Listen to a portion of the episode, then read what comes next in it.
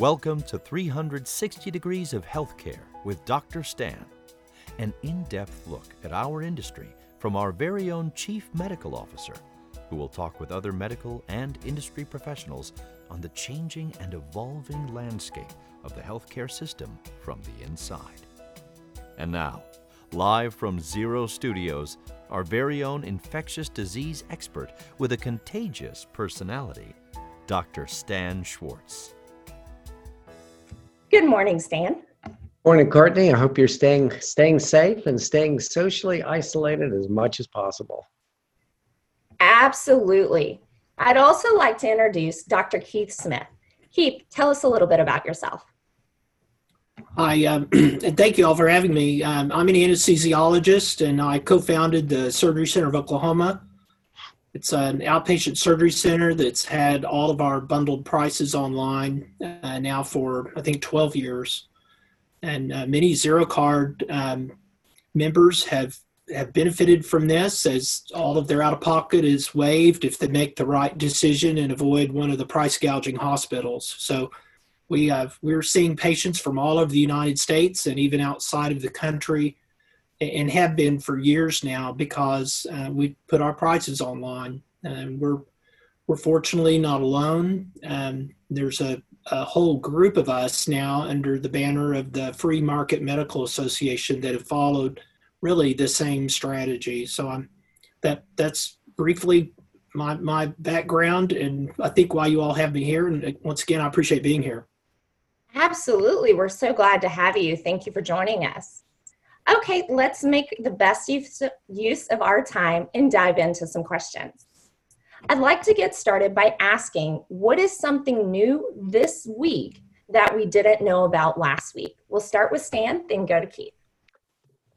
Thank you, Courtney. Well, two things are really interesting in the last week. The first is that we're now recognizing that children may get a late syndrome, a late illness after getting coronavirus, even if they don't seem to get the usual respiratory sickness with it.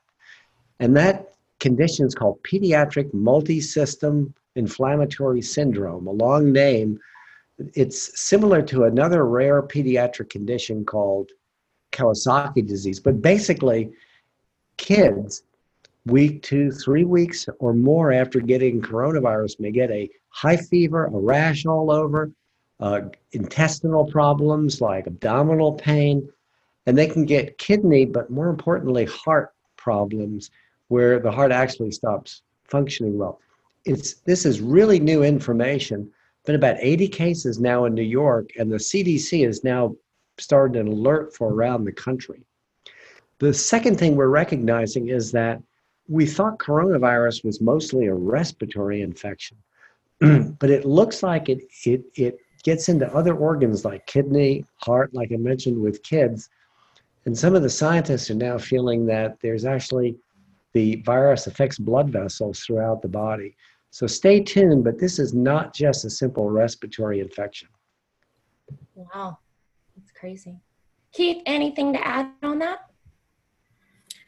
Yeah, I, I, think what's new in the last couple of weeks is that uh, patients are actually becoming more comfortable um, with with what's going on and they're getting out more. they're certainly uh, getting out to have surgery more.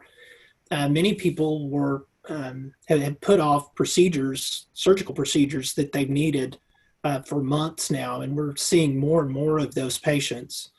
Um, the other thing is the surgeons are becoming um, less and less uncomfortable uh, in the operating room. They're there was some early reports out of China from um, ear, nose, and throat uh, doctors that have been uh, completely debunked now. Uh, the the Society of Otorhinolaryngologists has discovered that one of the early reports that sinus and nasal and throat surgery resulted in a plume of virus in the operating room was simply the result of a mistranslation from the Chinese.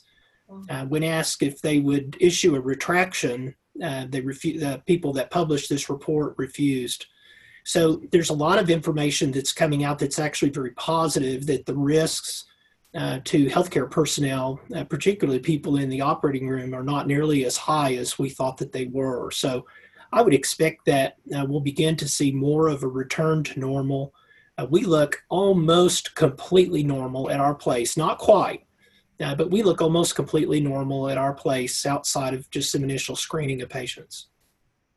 Oh my gosh, there's so many facets to this. Thanks for sharing. Uh, next question comes from Sam. Hearing a lot about the second wave and that it's going to be a really bad winter.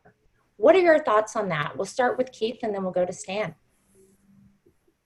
Yeah, I, I think it's hard to predict. I think virologists uh, uh, have been have been wrong many many times in the past in their predictions about how epidemics are going to spread and and quantifying uh, these epidemics. So I think it's there may be some hubris involved when the virologists are are predicting and quantifying uh, what what this disease looks like. I know the models uh, that initially were relied on uh, have been largely debunked.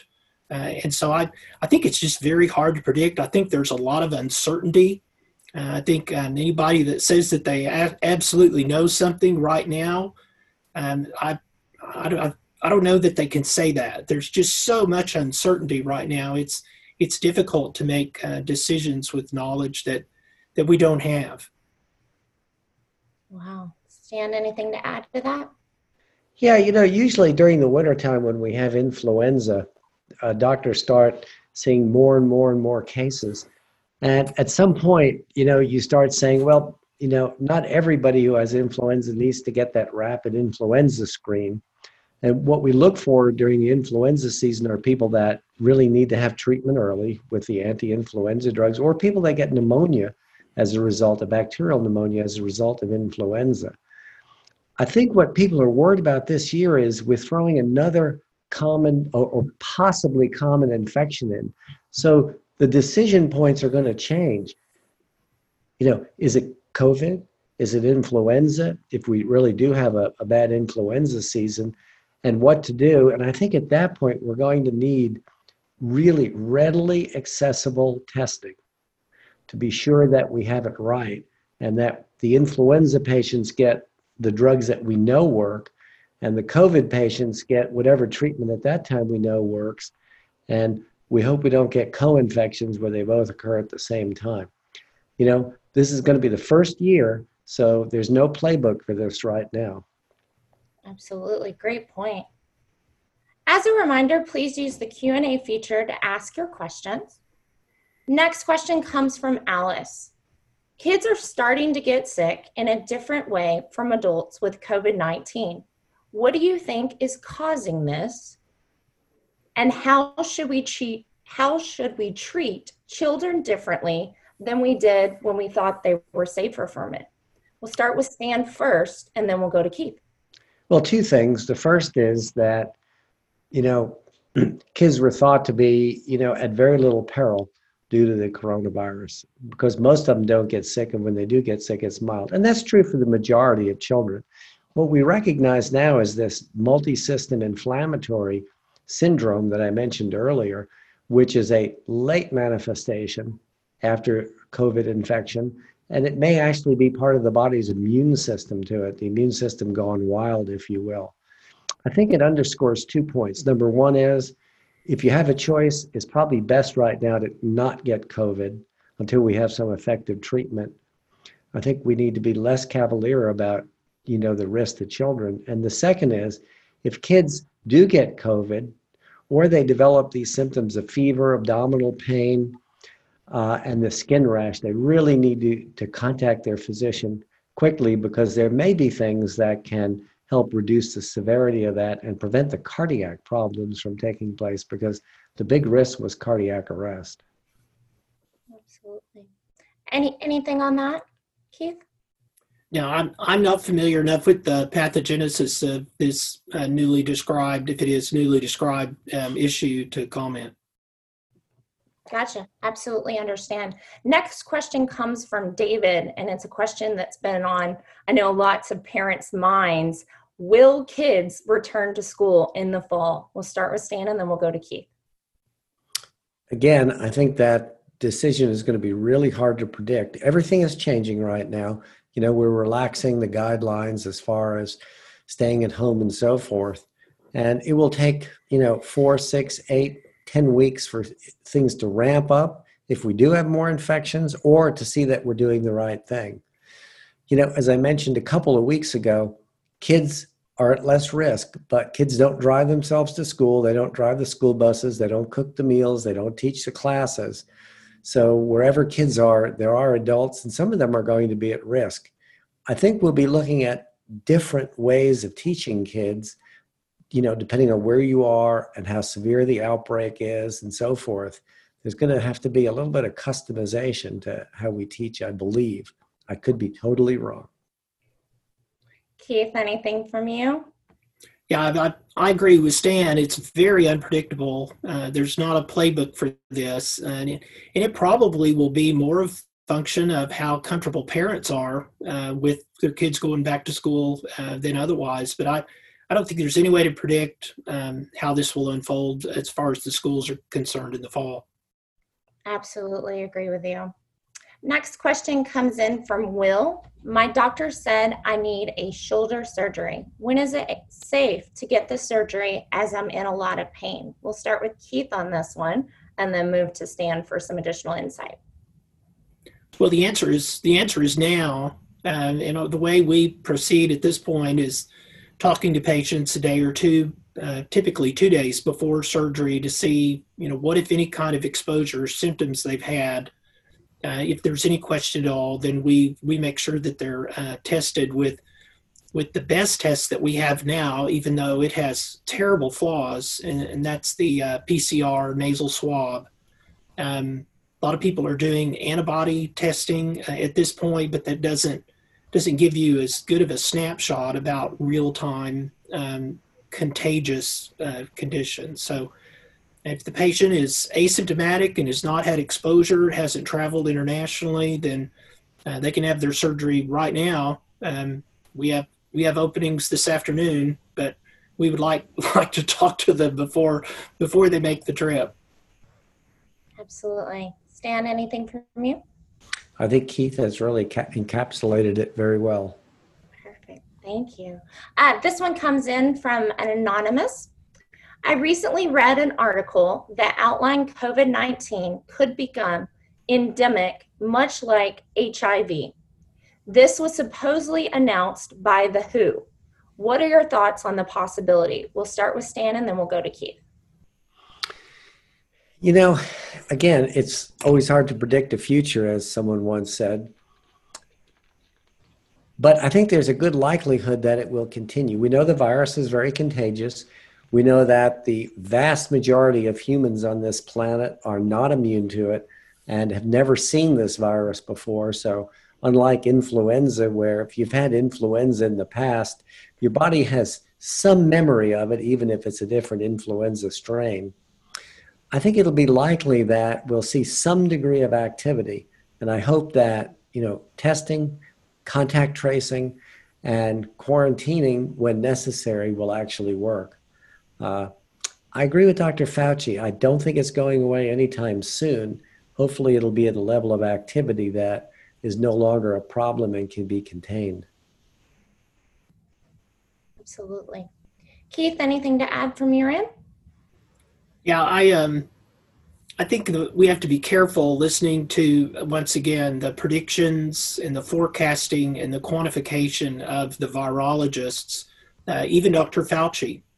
Um, back in the late 80s and early 90s, we have to remember that we were all told by the CDC, uh, Dr. Fauci, uh, and the current head of the CDC that HIV would kill uh, one in five heterosexuals in the United States. So they they were not discredited at that time, but they certainly were not discouraged from making um, very dire predictions uh, all through the years. So I, I just think we there is so much uncertainty and we have to be very careful um, what what we believe from from even some of these people that are at the top because the the virologists really have and the epidemiologists have a terrible history of being wrong uh, and and predicting the most dire things that rarely materialize. Absolutely. Thank you for both of your insight. Next question coming in from New. How do we avoid getting COVID 19 from asymptotic people? I think I can answer that question. How do you avoid getting it for asymptomatic people? Keep in mind that probably the bottom of the iceberg and not the tip are people who don't have symptoms or have symptoms so mild they're not recognized as COVID. That is the absolute classic reason for social distancing and avoiding situations where you're in contact with folks who are coughing, sneezing in closed, poorly ventilated areas. Social distancing is clearly the most important thing that we can do if we don't know who we're with is possibly infected. Anything to add on that, Keith? Yeah, I'm, i saw a study the other day that uh, said that there um, is a very, very low uh, chance that an asymptomatic carrier who is is truly asymptomatic, meaning just as Stan said, they're not coughing or sneezing. Uh, that person is is very unlikely to transmit that disease to someone who is close to them, and it was a pretty good study. On the other hand, there are studies that show just the opposite. So I'm I'm still unclear, even uh, even about the studies of what risk uh, asymptomatic carriers uh, present to everyone in the public. But I mean, wash your hands. That's the biggest thing. Um, wearing a mask is even controversial, and people changing their minds every day. Um, how dynamic the situation is, and uh, cannot be overstated. And it's changing it's just as stan said it's changing every day every other day. There's new information that just leaves your head spinning and you think well wait you know that that's not what i understood two days ago. So i'm you know just like with the flu i think the most important thing is is for people to you know really wash their hands. That and you know not not contact their own face uh, certainly not anyone else's. That just basic common sense Absolutely. You guys have a big job. Uh, this question comes in from Carrie. My teenage daughter has an ENT surgery scheduled for the end of May. An ENT practice will do a swab test two days prior to the surgery. What questions should we be asking? Any tips or advice for us? We'll start with Stan and then go to Keith. You know, I, I actually I'd like to let Keith take that one first because he's running the place that does ENT surgery. There you go. Well, our, our approach has actually been to perform the swab uh, more than two days uh, before the surgery. Uh, initially, the Oklahoma State Department of Health said you needed a, a negative PCR swab test within 48 hours of the scheduled surgery. But um, it was very, very difficult to get the swab and get the results back in that time frame. What was more important was after the swab uh, that the patient we were going to operate on did not have any new contacts. So as long as they were kind of semi quarantined after the swab, um, it didn't matter to us if the test was even a week old. So um, I, I, this this is hard for me to say, but I have to give the state health department credit. Um, they are not an organization that ever deserves credit for anything, but I am going to give them credit for this. They um, they're they're heavy-handed and they're bureaucratic, but they did the right thing in this case, and they they changed their requirement to a guideline and uh, recognized that a test as uh, even a week old was still valid as long as there was some reasonable degree of quarantining. So so that's our approach. Um, the nasal swab is not pleasant initially the most of the ENT surgeons wanted a, a, negative nasal swab and then two days later they wanted another negative nasal swab because of the the false negatives uh, that came along with this test. Uh, because of some of the uh, because some of the information that came out of China that I believe was transmitted to all of us uh, through ENT doctors at Stanford because so much of that has been debunked now that uh, one single PCR uh, swab is typically uh, what the ear, nose, and throat surgeons are doing for uh, for surgery. And I think that um, I think as early as this summer we might even see uh, that relaxed to where, where that's not used um, unless unless patients are in some very vague way symptomatic. Okay. Anything to add on that, Stan?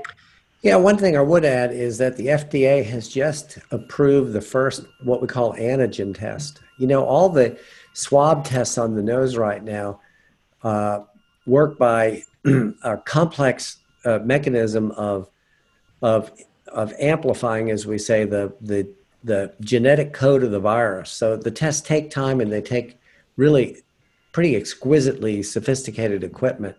But this new test, an antigen test, uh, can be run very much like a rapid flu screen, like you get in the doctor's office, or a rapid strep screen.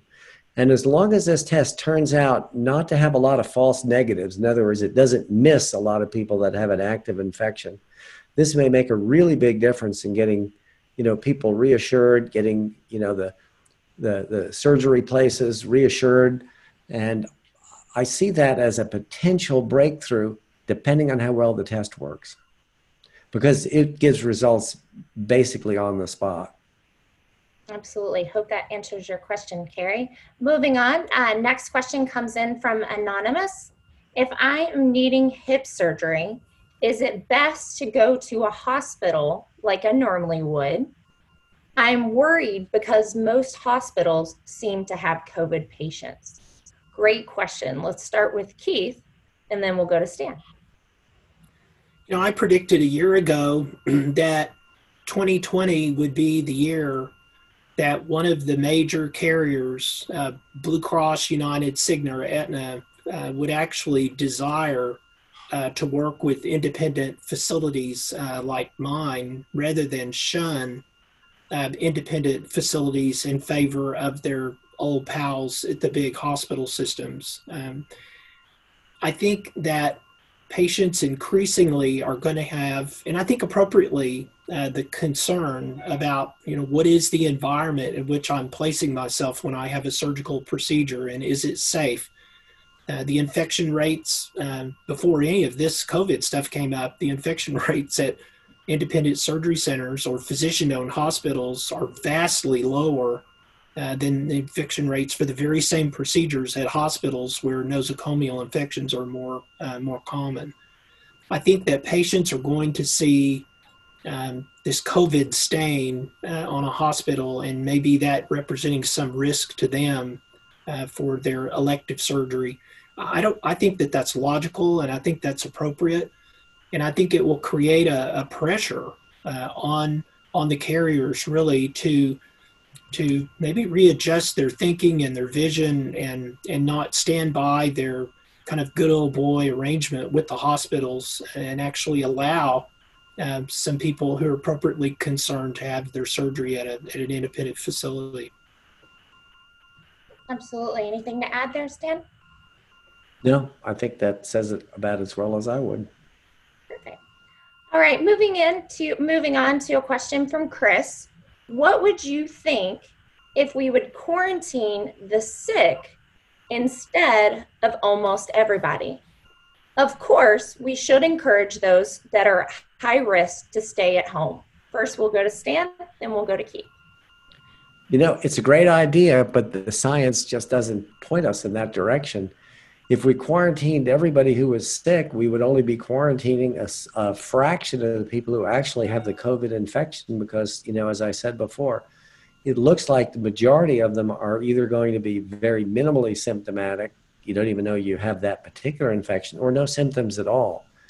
So quarantining is a good idea, but if it's if it can be combined with lots of testing and contact tracing, then it can be infect, effective but to just quarantine people because they're sick, we're, we're, that's just not going to get us to where we want to go. Keith, anything to add to that from your end? Yeah, I'm just a little counterpoint and push back a little bit. I'm probably a little bit on the other side uh, of that question. Um, this is the first time in human history that uh, healthy people have been quarantined. And so this is a this is a radical departure, and it is uh, it has assassinated uh, the economy of the United States and many other countries. So, I think that that the decision to quarantine healthy people also has to take into account many many other factors, and it and I think that the burden of proof really is on those who would inflict that on the country. Um, I'm also I also have a hard time reading studies out of Taiwan and Sweden uh, where where the information shows that lockdowns don't make any difference at all. It doesn't matter whether you lock down at all. So, you know, every day, every two days, there's a new study, there's new information, and it just leaves your head spinning because, uh, you know, the science will say, scientists will say one thing on one day and they'll say another thing on another. Um, but I think that I think that we have to keep in mind um, what what the unseen uh, disaster is. I read this morning there were more suicides in Tennessee than there were deaths from COVID nineteen. So there's there's a real carnage that has to be taken to into account uh, when when you start quarantining healthy people. So um, that that that's probably my response to that. Absolutely, great insight from you both. Next question comes from Jill when can my husband and I go out to a dinner? Go out to a restaurant? First, we'll start with Stan, then we'll go to Keith. You know, I think that's a really good question. And, you know, it's all what we call a risk calculation. Now, I'll take my car out driving any day of the week, but I won't drive when two times when it's icy outside or on New Year's Eve when I know the risk increases. It's the same thing with this calculation about going to a restaurant. If I were 25 years old, I were very healthy. I was going to a restaurant, seating outside, that the servers were wearing masks, and I was, you know, a nice breeze that I knew would dispel any virus particles from people talking. I would have no qualms about going to a restaurant. If I were 80 years old and I were going into a crowded restaurant where the tables are right next to each other and nobody was using any precautions, I'd probably skip that. So everybody needs to make their own kind of risk calculation and get to their own comfortable sweet spot. And you know, if you're worried, does my health condition make me a little more susceptible to a severe complication? That's a good time to have a chat with the doc, with your own doc. Perfect. Thank you for that answer. Next question comes from James. Do you think it's a good idea for employers to require employees to quarantine for 14 days if they travel out of state. First, we'll go to Stan, then we'll go to Keith. You know, I think that kind of kind of emphasizes what Keith mentioned just a bit ago is that quarantine is a very blunt instrument if it's simply used because we have nothing better. If we had good testing available, I could test that individual every one or two days, you know, I'd be fine to have that person come back to work. We just don't have that right now. So if I had somebody that was going to a very concentrated area, like, you know, uh, one of the hot spots now that are developing around the country, and they were flying on an airplane with two flights, I'd probably want them to be working at home for as long as it's possible. Or if they do come back to work, you know, to isolate from other people and wear a mask because a mask doesn't protect you, but it protects it protects the people who are around somebody who might be potentially infected. It's a it's a tough calculation that every employer needs to make for them for their own place to business. Absolutely. Anything to add to that, Keith, before we wrap up for today? No, I I would agree with Stan. Uh, it's it's very individualized uh, in their everybody every individual has to make their own sort of risk benefit calculations and and that would go for that situation for that employer and employee as well. I agree with stan. Perfect. Well thank you all so much for joining us. Um, we sincerely hope that having access to an expert in the field has been a valuable resource to you all as we navigate the impacts of covid-19 for more information including a chat capability where questions are answered live, please visit thezerocard.com forward slash COVID 19. Let me repeat this thezerocard.com forward slash COVID 19. On behalf of Dr. Stan Schwartz, Chief Medical Officer, and myself, Courtney DeWitt, Sales Executive at the Zero Card, along with our guest, Dr. Keith Smith, we thank you and we hope to see you again next week at the same time and same place. Take care and stay healthy. We hope you've enjoyed the time with our very own Dr. Stan for 360 Degrees of Healthcare with Dr. Stan Schwartz, a part of Zero Studios. Tune in, subscribe, and review our podcast to keep current with the ins and outs of the medical and healthcare industry from the inside out.